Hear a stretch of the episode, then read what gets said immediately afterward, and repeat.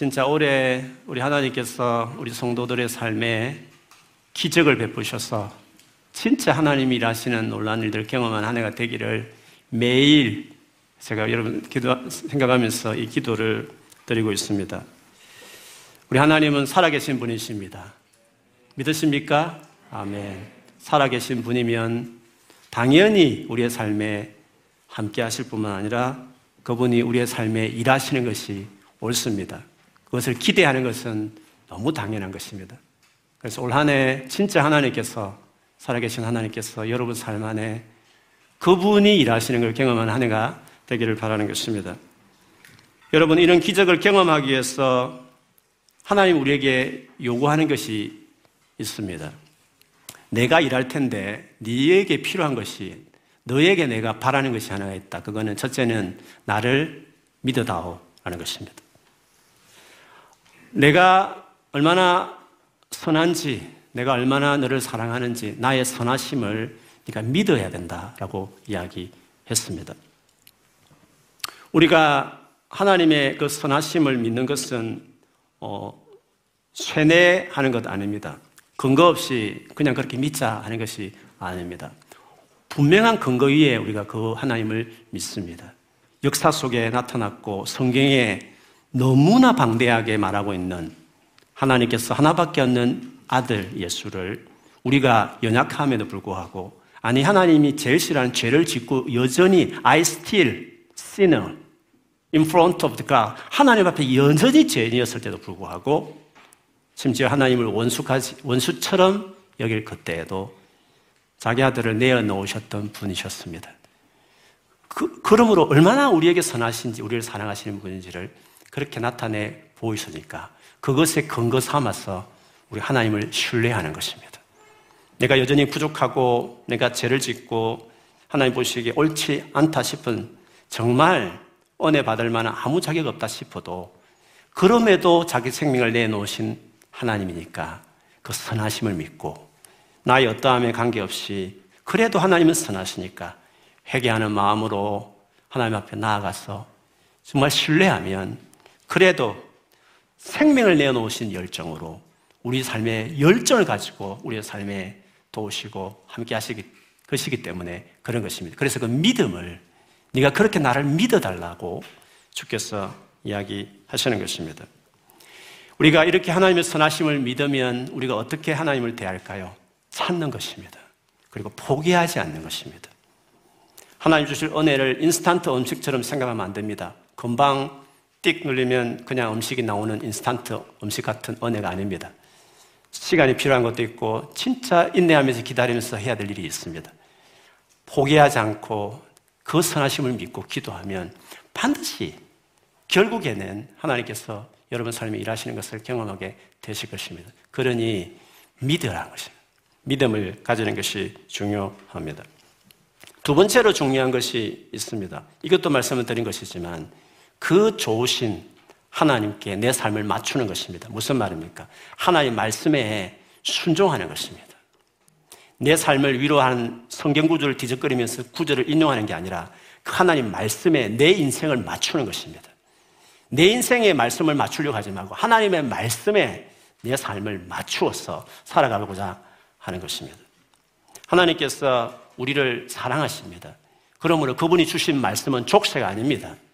우리를 위해서 생명 바칠 정도로 우리를 사랑하신 분이 그분이 우리에게 주신 말씀은 우리에게 행복을 위해서 네가 더 이상 상처받지 않도록 하기 위해서 내가 준다 하면서 주시는 다 말씀인 것입니다. 그러니 그 모든 말씀을 지키려고 하는 것은 우리를 위한 일이기 때문에 그렇습니다.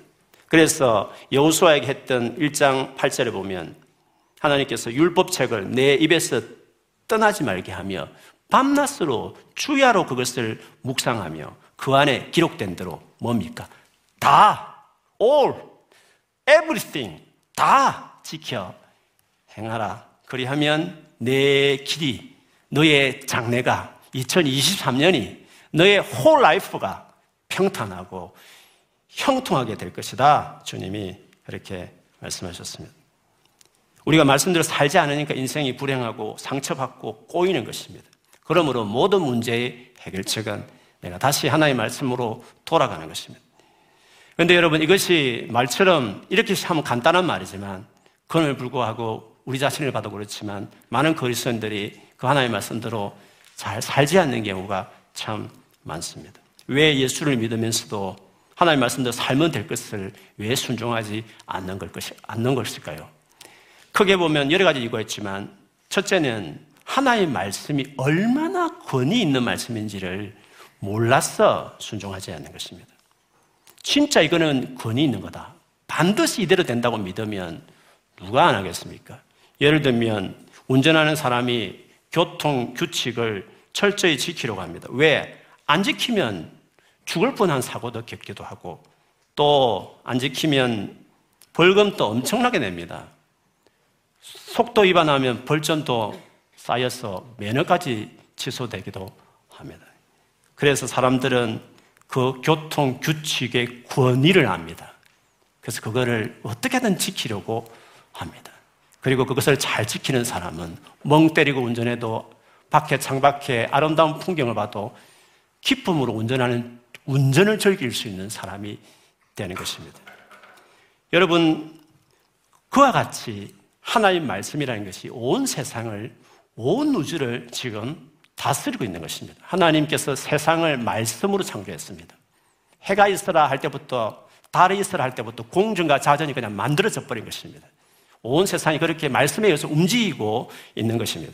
모든 우주의 행성들이 한 채 오차 없이 돌아가고 운행하는 모든 것들도 우리 집에 고양이와 그리고 강아지가 그 날카로운 이빨로 나를 물어뜯지 않는 이유도 계절을 따라 식물이 싹을 틔우고 꽃을 피우고 열매를 맺는 이 모든 이유도 하나님이 그렇게 하라 했기 때문에 그 모든 것들이 그 말씀의 지배를 받아서 그 말씀대로 움직이고 있는 것입니다. 히브리서 1장 3절에 보면 예수님을 하나님 영광의 광채요 하나님이 형상이라 말하면서 오늘 이 방금 말씀드린 것 관련된 이런 말씀을 하셨습니다. 그의 능력의 말씀으로 만물을 붙드시며 예수께서 말씀으로 지금 만물을 붙들고 있다.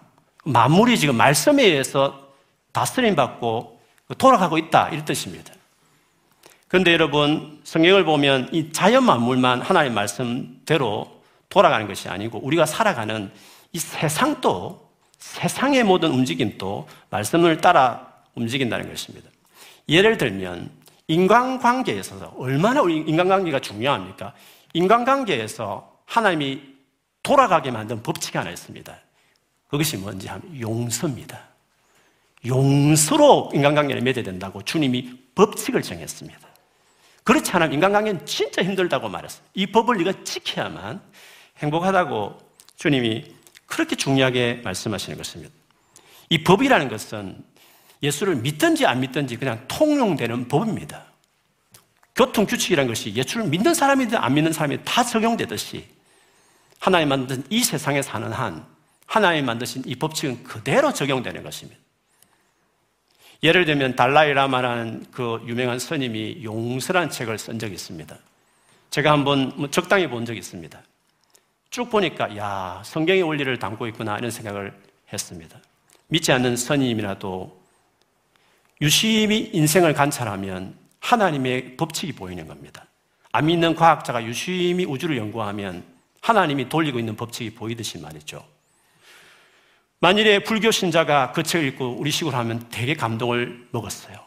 그래, 내가 용서해야 되겠어라고 해서 열심히 용서를 했다 칩시다.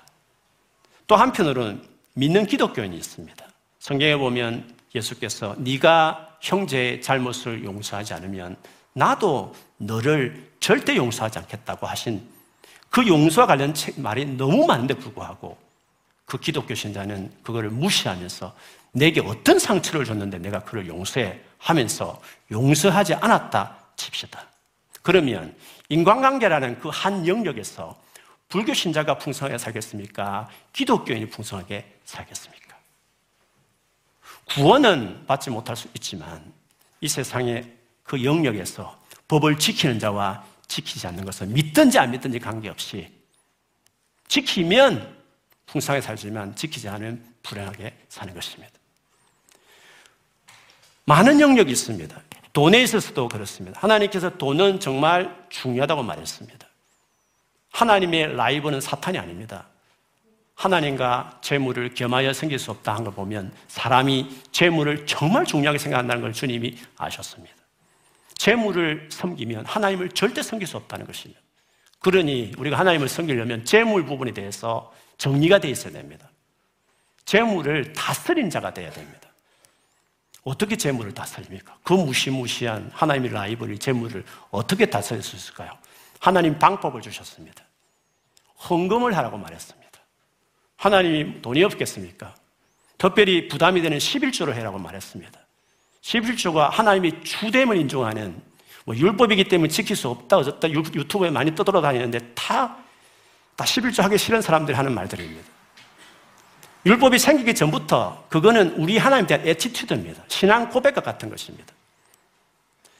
하나님이 주인이다. 물질 영역에서 나는 하나님께 복종한다는 표현하는 게 강력한 행위가 11조입니다. 11조를 통해서 물질을 다스리는 훈련이 되는 것입니다. 그 외에 쉽게 말하면 하나님께 드리는 헌금하는 생활이 물질을 다스리는 중요한 훈련으로 하나님께서 우리에게 하라고 말씀하시는 것입니다. 뿐만 아니라 가난한 사람이 있으면 손을 뻗어서 후이 주고 베풀며 구제하고 섬기라고 허틀하고 그렇게 주님이 말씀하셨습니다. 어떤 불교 신자가 부처의 자비의 사랑을 깨달아서 긍휼을 베풀어서 평생 시장통에서 김밥말이에서 수억을 벌었는데 고작 그때 묻은 돈을 말년에 거액을 대학 재단의 아이들 위해서 내가 못 배운 나 같은 사람들을 위해서 써라오면서 이렇게 가끔 뉴스에 그렇게 장학 기금을 내는 할머니들 이야기 있지 않습니까? 반면에 기독인은 예배 드리고 와서도 당연히 드리는 예배에도 불구하고 전혀 헌금도 준비되어 있지 않고 계산하면서 헌금하고 그리고 이웃을 위해서 쓰기는커녕 그저 모아서 집 살 생각이나 하고 자기 가족을 위해서 노년에 여행 다닐 생각만 하지 전혀 이웃을 위해서 쓸 마음이 없는 기독인이 있다고 칩시다. 그러면 그 불교 할머니가 재물 부분에 풍성한 삶에게 살겠습니까? 그 꼬장꼬장한 기독인이 풍성한 삶을 살겠습니까? 하나님 법칙을 지키는 자들이 그 영역에서 은혜를 받는 것입니다. 물질을 아무리 많이 번다 치더라도 하나님 방식대로 삶을 살지 않는 사람은 항상 돈에 매여 있고 특징, 근심이 많습니다. 그리고 돈과 관련해서 모든 인간관계에 상처 주는 일들이 자꾸 생기는 것입니다.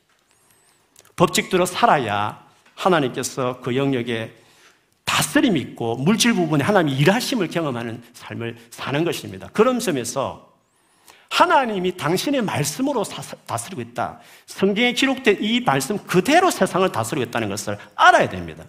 안 지키는 만큼 그 영역이 부부관계에서 말하는 법칙이 있을 것이고 부모 자식 간에 있을 것이고 모든 영역에 하나님이 다스린 법을 성경에 말하고 있는 것입니다. 그러니까 이 말씀대로 산다는 것은 법대로 내 인생을 맞추게 되는 것이고 그러면 그 영역 하나하나가 모든 영역을 다 맞추면 모든 영역에 하나님의 다스림이 있고 일하심을 경험하게 되는 것입니다. 그러므로 새해에 하나님 일하심을 경험하면 하려면 하나님 법대로 사는 것입니다. 자기가 교통고치를 어겨놓고 그 교통 법대로 살지 않고 사고 치놓고 하나님이 왜 이런 고난을 주냐고 말하는 어이없는 기도들을 하는 사람들이 많은 것입니다. 하나님을 신뢰하고 죄를 지었으면 회개하고 그러면서도 어떻게 하든지 하나님의 말씀대로 살아가려고 할 때 그때 기본적으로 그 삶의 영역에 하나님의 일하심이 있는 것입니다. 그러니 2023년도에 진짜 하나님 일하심을 경험하시려면 작년과 다른 뚜렷한 특징이 하나 있습니다. 하나님을 신뢰하여 부지런히 찾고 그리고 작년보다 훨씬 더 삶의 많은 영역에서 하나님께 순종하는 사람으로 돌이키고 맞추면 하나님 일하심을 경험하게 되실 것입니다. 하나님의 말씀에 순종하지 않는 중요한 이유 하나 더 있습니다. 이것을 오늘 본문과 함께 여러분에게 좀 나누고 싶은 것입니다. 하나님 말씀이 얼마나 중요한지도 어느 정도 교회 다니는 분들은 압니다. 웬만하게 고난을 당하고 시험을 당한 분들은 야, 하나님 말씀도 살아야지. 이런 깨달음을 뒤늦게, 뒤늦게 그걸 깨닫습니다. 그래서 하나님 말씀대로 정말 살고 싶어 하는 열망도 있습니다. 그런데도 불구하고 하나님 말씀대로 살지 못하는 자들이 있다는 것입니다. 예를 들면 베드로 같은 경우를 보십시오. 베드로가 마지막 날, 마지막 예수님이 십자가에 못 박히기 전날 밤에 예수님과 같이 식사를 하시면서 예수님이 네가 오늘 밤 나를 세 번 부인할 것이라고 이야기했습니다. 베드로가 자신에게 무슨 소리 합니까 주님? 죽어도 나는 내가 죽었으면 죽지 예수님을 절대 부인하지 않겠습니다라고 말했습니다. 그리고 얼마 안 있어 몇 시간도 안 됐습니다. 예수님은 체포되셨고 그리고 재판을 받는 그 재판석 뒤에 숨어서 혹시 어떻게 되나 싶어서 따라갔다가 거기에 모여 있는 여자 여자 종이 그를 자기를 알아보고 네가 저 예수님의 제자 아니냐 했을 때 아니다고 세 번이나 부인을 했지 않습니까? 베드로가 예수님을 부인하지 않겠다는 것은 진지한 결정이었습니다. 정말 그건 진짜 마음이고 소원이었습니다. 그런데 왜? 왜 알면서도 그렇게 안 하겠다는 마음도 간절했음에 불구하고 그걸 못 지켰습니까? 그거는 예수님이 그 전에 게세마의 동산에 기도하셨을 때 예수님 모습에 바로 나오는 겁니다. 네가 원하나 네가 원한다는 것입니다. 그러나 원한다고 다 사라지는 게 아니야. 약하기 때문에 시험에 들 수 있으니 기도하라고. 기도해서 은혜를 받아야 된다고 말씀하셨던 것이었습니다. 실제로 예수님도 십자가 죽음 앞두고 이 잔이 지나갔으면 이 십자가 안 지었으면 좋겠다라고 기도하셨습니다. 아니 예수님이 십자가 지로 처음부터 오신 분이 그리고 공개적으로 내가 십자가 지고 죽을 것을 수없이 말해놓고 아니 십자가를 안 지겠다는 말이 됩니까? 예수님이 다른 사람도 아니고 얼마나 십자가 고통스러웠으면 육체적으로 고통스럽지만 하나님과 한 번도 나뉜 적이 없는 삼일체 하나님 연합된 그 하나님 버림당하는 모든 인류의 죄 때문에 수없는 진노와 분노를 쏟아내는 그 죽음이 더 고통스럽기 때문에 견딜 수 없어서 그걸 피하고 싶었던 것이 인간을 몸으로 계신 예수님의 솔직한 심정이었습니다. 그런데 그걸 어떻게 이겼습니까? 땀방울에 피가 나오는 듯한 온몸을 사지를 털어가면서 기도해서 천사가 돕고 그래서 그 감당할 수 있는 은혜를 받은 다음에 이제 일어나 가자 하시면서 재판받으시 십자 돌아 그 모든 강경을 보면 예수님이 재판장 같습니다. 십자가 매달리면서 긍휼을 베푸소서 용서한다 하면서 얼마나 의연하게 마지막 죽음을 맞이합니까? 우리가 순종의 문제는 여러분 능력의 문제라는 걸 알아야 됩니다. 능력이 필요한 것입니다. 내가 순종하고 싶다 해서 순종이 되는 게 아닌 것입니다. 어떤 영역에서는. 원한다고 해서 되는 부분이 아닌 것이 있는 것입니다. 능력이 필요한 것입니다. 정말 그렇게 순종하기 위해 원하는 마음도 있지만 순종할 수 있는 능력이 우리에게 필요하다는 것을 이야기하는 것입니다. 그런데 여러분, 어디서 그 능력을 얻습니까? 어디서? 가장 능력을 주시는 가장 확실한 방법은 예배입니다. 가인과 아벨이, 즉, 엄마 아빠 아담과 하와가 하나님을 떠난 이유도 하나님께서 떠난 우리에게 그 엄청난 결핍, 그 부족을 해소하기 위해서 예배를 가르쳤으니까 그 두 아들이 다른 것보다도 예배하는 모습이 제일 먼저 나왔겠죠. 예배가 하나님을 떠난 우리들이 이 결핍된 세상에서 이 삶에 엄청난 버든이 많은 이 세상에서 그거를 돌파할 수 있는 힘을 예배 통해서 주님이 약속하셨으니까 예배를 통해서 우리가 그 모든 은혜를 얻게 되는 것입니다. 그래서 수없는 약속 중에 예배 자리에 내 이름으로 모인 곳에 내가 함께 하겠다는 말씀을 그렇게 하셨던 것이었습니다. 하나님 우리 연약함을 아시고 우리가 믿음이 얼마나 큰지 적은지도 다 아시고 우리의 상황이 어떠한지도 다 아시는 것입니다. 그래서 그 상황에 맞게끔 우리의 믿음이 부족한 걸 있으면 그 부족한 대로 그래도 주님 앞에 믿음으로 나오고 하나님을 바라며 전심을 찾으며 예배하는 그곳에 하나님께서 그에게 그 상황에서 그가 필요한 은혜들을, 지혜들을, 능력들을 주셔서 감당하게 해 주시는 것입니다. 수많은 예배가 있지만 우리가 다 같이 이렇게 모여드는 공예배가 제일 먼저 중요합니다. 공예배가 왜 중요하냐면 이것이 가장 쉬운 예배이기 때문에 그렇습니다. 예배 요소에 찬양이 있고 말씀도 있고 기도도 있습니다. 그러나 여러분 찬양이라는 게 그렇습니다. 공예배 오면 어떻습니까?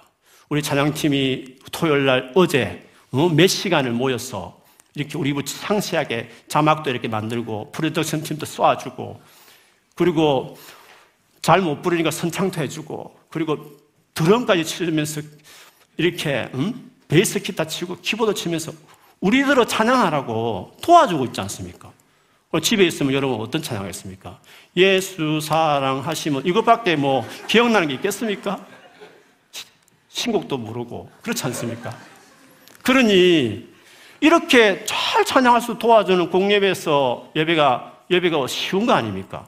그리고 말씀이라는 걸 그렇습니다. 여러분 펴면 자문 같은 거 보면 은혜가 될지 모르지만 다른 거 펴놓으면 이게 긴가민가 하고 도대체 뭔가 싶지 않습니까? 그러나 한 주간 동안 제 같은 목회자가 수없는 책을 보면서 기도하면서 우리 성도들 상황에 맞게끔 준비해서 말씀을 전하면 그 짧은 시간에 훨씬 더 말씀적으로 봤을 때도 우리가 더 마음에 다가오는 것이 될 수 있지 않겠습니까? 그리고 혼자 하면 기도가 됩니까? 멀뚱멀뚱하고 딴짓하고 딴 생각나고 집중도 잘 안 되고 근데 이렇게 와서 다 같이 기도하면 또 옆에 내보다 훨씬 믿음 좋은 사람도 많으니까 기도해 준 이곳에 있으면 되지 않습니까? 그러니까 공예배가 가장 기초고 가장 쉬운 예배이기 때문에 공예배가 중요한 겁니다. 근데 공예배는 소리하고 내가 혼자 집에서 유튜브 방송 보면서 갱건스 읽으면서 음악 틀어놓고 CCM 틀어놓으면 예배된다고 하는 사람들이 있습니다. 그렇지 않습니다, 여러분. 공예배를 지나서 개인 예배로 가는 거고, 그 삶의 예배로 그 다음 나가는 것입니다. 공예배 드리지 않으면서 뭐 로마서 12장 1절 인용하면서 삶의 예배를 운운하는 그런 어이없는 사람도 참 많습니다. 공예배를 탄탄하게 세운 사람들이 개인 갱건 생활도 살고 그것도 힘을 얻어야 힘을 얻어야 은혜를 받아야 말씀도 살아나는 삶의 예배가 이루어지는 것입니다. 그래서 공예배를 지키는 것이 중요합니다. 한 달만 여러분 공예배를 안 나보십시오. 완전히 불신자 수준으로 바뀌어버립니다. 죄를 짓는 말이 아니라 불신자 수준이라는 말은 무슨 말이냐 하면 지극히 자기중심적이 되버린 것입니다. 그리고 이렇게 살아면 안 된다. 열심히 공부해야 돼. 돈 벌어야 되겠다는 지극히 성공이 인생의 목표가 된 사람은 변질돼 버립니다. 한 달 있다가 만나보십시오. 열심히 사는데 딱 만나보면 자기중심적이고 공부하겠다, 일하겠다, 자격증 따, 자격증 따겠다 돌아다니지만 너무 세상에 성공이 목적이 된 사람으로 완전히 생각이 바뀌어버린 것입니다. 그러나 예배를 이렇게 지키면 하나님을 찾는 마음, 겸손한 마음, 의지하는 마음이 그대로 있는 것입니다. 그래서 공예배가 우리를 살게 되는 것입니다. 공예배가 얼마나 중요한지는 사탄도 너무 잘 압니다.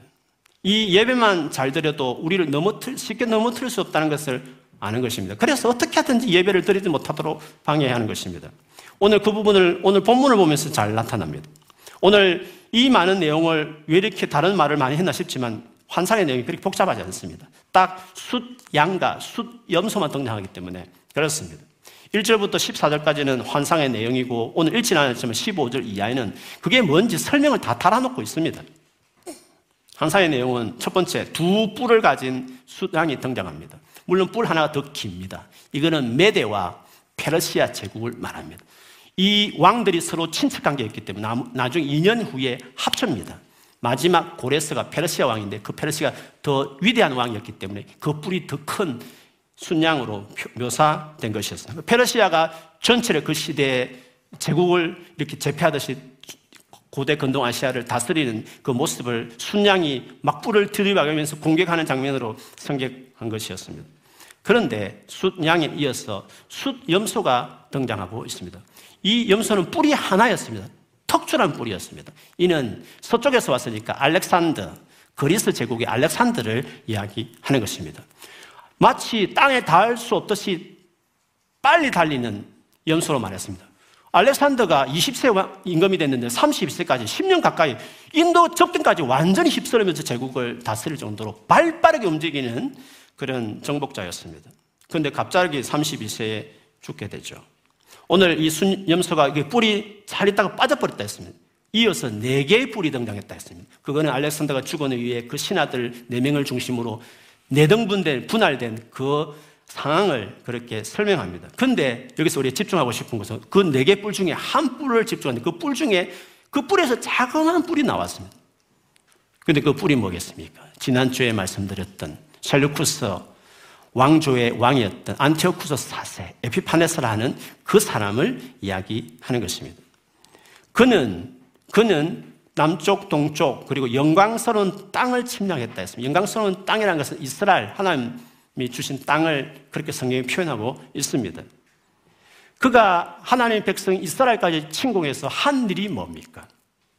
여러분, 이 에피파네스는 어제 지난번에도 말씀드렸지만 어, 마태복음 24장에 예수님도 인용하셨고 데살로니가 2장 바울도 인용했습니다. 적 그리스도를 상징하는 인물로서 신약 성경에 많이 이야기하고 있습니다. 적그리스도가 뭡니까? 사단이 앞세워서 주구장창 예수님 오실 때까지 모든 시대에 등장하는 세력으로서 교회를 하나님 백성을 괴롭히는 세력들을 이야기하는 것이에요. 그러면 그 적그리스도가 오면 무엇을 공격하느냐 말이죠. 무엇을 없애려고 하느냐는 것이죠. 오늘 안티오크스가 뭘 했는지를 보면 8장 11절입니다. 8장 11절. 우리 같이 한번 읽어보도록 하겠습니다. 8장 11절. 시작. 그것이 마치 하늘 군대를 주관하시는 분만큼이나 강해진 듯 하더니 그분에게 매일 드리는 제사마저 없애버리고 그분의 성전도 파괴하였다. 하늘 군대, 즉 천사들을 주관하는 하나님 같이 교만해졌어. 그 하나님께 매일 드리는 제사도 없애버리고 그 제사 드리는 장소인 성전도 파괴했다라고 이야기했습니다. 예배하는 일을 없앴다 이 뜻입니다. 우리 식으로 하면. 예배하는 일이 실패하면 무슨 결과가 나타나는가? 12절을 보면 이렇습니다. 반역 때문에 성도들의 군대와 매일 드리는 제사가 그 뿔에게로 넘어갔다. 제사가 드릴 수 없게 만들어졌다는 것. 그 뿔은 하는 일마다 형통하였고 진리는 땅에 떨어졌다. 진리는 땅에 떨어졌다 했어요. 왜 진리가 땅에 떨어집니까? 예배가 파괴되고 성전이 파괴될 때왜 진리가 땅에 떨어집니까? 진리를 행하는 능력을 주는 예배가 없기 때문에 진리를 행할 수 있는 능력이 부어지는 예배가 무너졌기 때문에 진리는 자연히 땅에 바닥을 치고 살 수 없게 되는 것입니다. 여러분, 여러분 삶 안에 내가 왜 말씀대로 살지 못했을 때 예배가 무너져 있는 것입니다. 그러니 능력을 받지 못하니 이렇게 살면 안 되는데 하나님의 말씀대로 살아야 되는데 깨끗하게 살아야 되는데 그런데 원하는데 약함으로 원하는데 안 되는 시험에 자꾸 드는 것입니다. 그러니 하나님 앞에 은혜를 입어야 능력을 받아야 진리를 행하는 거룩하게 살아가는 사람이 되는 것입니다. 그런 점에서 예배가 중요하다고 이야기 드리는 것입니다. 여러분 이 예배가 얼마나 중요한지는 하나님도 아시고 그래서 예배를 처음부터 강조하셨고 사탄도 이걸 얼마나 중요한지를 아는데 그 정주, 정작 그 은혜를 입어야 될 우리들이 그리스도인들이 이 예배가 얼마나 중요한지를 모른 채로 살아가는 경우가 많은 것입니다. 이 예배가 너무 중요하기 때문에 이 예배 무슨 수를 쓰라도 드리지 못하라고 사탄이 지배하게 달라들기 때문에 예배를 중간에 두고 엄청난 전쟁이 있는 것입니다. 엄청난 치열한 전쟁이 있는 것입니다. 실제로 여러분 사탄 때문에 우리가 예배 드리지 못하는 경우 여러분 인식하지 못할 수도 있지만 많이 있습니다. 갑자기 주일만 되면 예배 드릴 수 있는 그 주일만 되면 평소에 전하지 않는 사람들이 전화해가지고 만나자고 그러고 갑자기 집에 어떤 일이 발생하고 급하게 어딜 가야 될 일이 자꾸 생기고 부부들도 평소에는 알콩달콩 달링 달링 하다가 갑자기 교회 올 때 싸우고 차 안에서 싸우고 교회 앞에 왔다가 돌아가고 그런 경우도 많습니다. 아이들은 갑자기 주일날 아침에 엄마 아빠의 마음을 상하게 해서 화나게 만들어서 겨우 왔다 치지만 예배 집중도 안 되고 기분 나쁘고 화난 채로 있다 보니 예배가 제대로 되지 못하는 경우가 너무 많습니다. 그리고 또 하나 중요한 것 중에 하나가 예배 때 집중하지 못하게 공격하는 것 중에 하나가 졸음입니다. 어떻게 그렇게 예배 때 졸리는지 잘 모르겠어요. 물론 어젯밤에 실컷 밤새도록 새벽까지 놀았어. 그래서 온 사람들은 졸릴 수 있습니다. 근데, 아니, 뭐, 흥미가 없기 때문에, 지겹기 때문에, 뭘 그런 경우 질린 것도 당연합니다. 그러나, 진짜 잘 드리고 싶고, 무릎을 꼬집어도 왜 이리 피곤하지 않는 불구하고 잠이 몰려오는 경우가 있느냐 하는 것이죠. 부끄러운 이야기지만, 목사님 저도 사실 그런 경우가 있었습니다. 몰랐습니다. 저는 50을 넘었으니까, 50 중반 넘어가니까 길게 딸려서 조는 줄 알았습니다. 제 부끄러운 이야기지만 작년에 4월 달에 부활절 수련회 우리 안은철 선교사님이 말씀을 전했습니다. 되게 친한 분이거든요. 또 그분이 한 번도 설교를 들어본 적이 없습니다. 되게 YM에서 유명한 그 7대 리더 중에 한 명인데 그래서 제가 유명했으니까 저도 한번 도대체 이분이 어떤, 평소에 어떤 설교를 하는지 궁금했습니다. 집중해서 정말 들으려고 노력했습니다. 근데 어느새 제가 저도 모르는 새 주름이 몰려오는 것을 느낄 때가 있었습니다. 그런데 작년 말에 제가 집회 이야기를 했지 않습니까? 정말 은혜로운 집회를 제가 참석했습니다. 정말 성령 충만한 집회였습니다. 집회 갈때 제가 기도를 막 하고 있는데 하나님께서 딱 스쳐 지나가듯이 네가 졸았던 것은 영적인 공격이었다 이런 마음을 딱 주셨습니다. 번뜩 정신이 차렸습니다. 그래서 제가 대적 기도 하고 아 이게 기력이 달려서 그런 게 아니고 제가 평소에 숨, 숨쉬기 운동 외에는 운동을 안 해서 내가 이렇게 된 게 아니라 아 이게 영적인 공격이었구나. 물론 평소에도 예배에 집중했기 때문에 많은 은혜가 있었지만 더 누릴 은혜를 내가 못 누렸구나 하는 것을 그때 깨달았습니다. 제가 대학교 1학년 때 예수 믿었지만 초창기 때 믿음이 어릴 때 CCC라고 대학 선교 전 몇만 명이 모이는 수련회 참석을 했습니다. 근데 놀랍죠. 첫날부터 마지막까지 졸았습니다. 제가 영적 너무 허약하니까 사단이 확 찐눌러 버리니까 그 버텨내지 못하는 것입니다. 진작에 알았으면 대적기도 하고 했을 텐데 그때는 그 원리가 이 예배가 얼마나 치열한 전쟁인지 예배로 사람이 바뀌고 지금 어려운 이 삶의 돌파구를 뚫어낼 만한 강력한 은혜가 여기 임한다는 것을 우리가 몰랐던 것이었습니다. 그래서 예배에 성경을 해야 됩니다, 여러분. 그게 우리 삶에 제일 중요한 것입니다. 능력이 있어야 원하는 삶, 크리스찬다운 삶, 거룩한 삶을 살 수 있는 것입니다. 최근 한 1, 2주 전이었습니다. 유튜브에 우리 박효진 장로님이라고 서울구치소에서 사형수를 대상으로 사역했던 처음에 악랄했지만 나중에 예수 믿고 진짜 전도해서 많은 사형수들을 천국에 보낸 그런 장로님이십니다.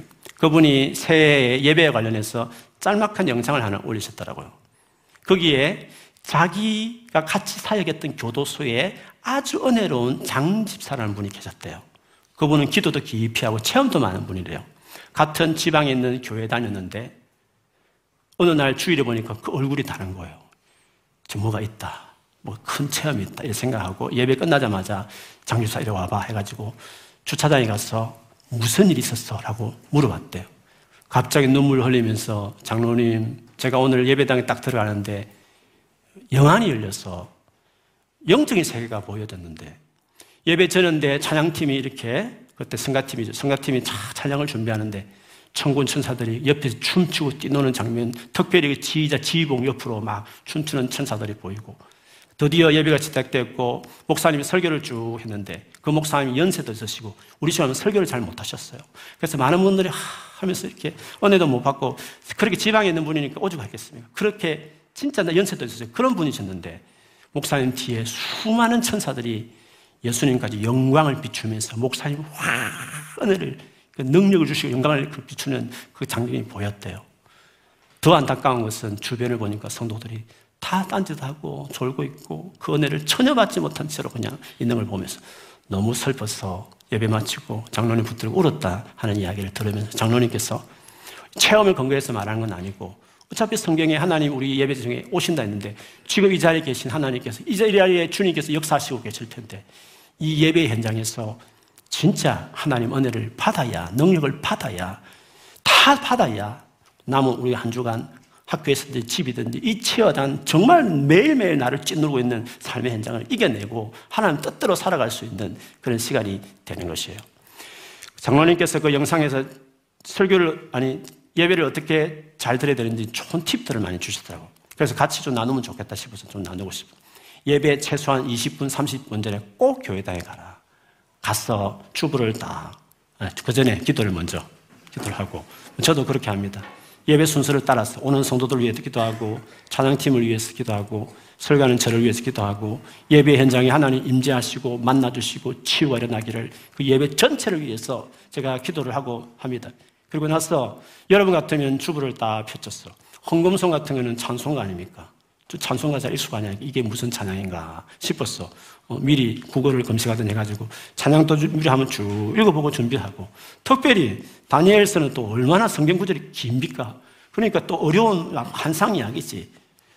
그러니까 그냥 일치할 때 잃지 말고 미리 오셔서 한번 쭉 읽어보고 다시 읽어보고 적어도 내용을 숙지하고 도대체 이걸 가지고 오늘 목사님 어떻게 말씀을 나눌까? 라고, 생각하면 준비하는 것입니다.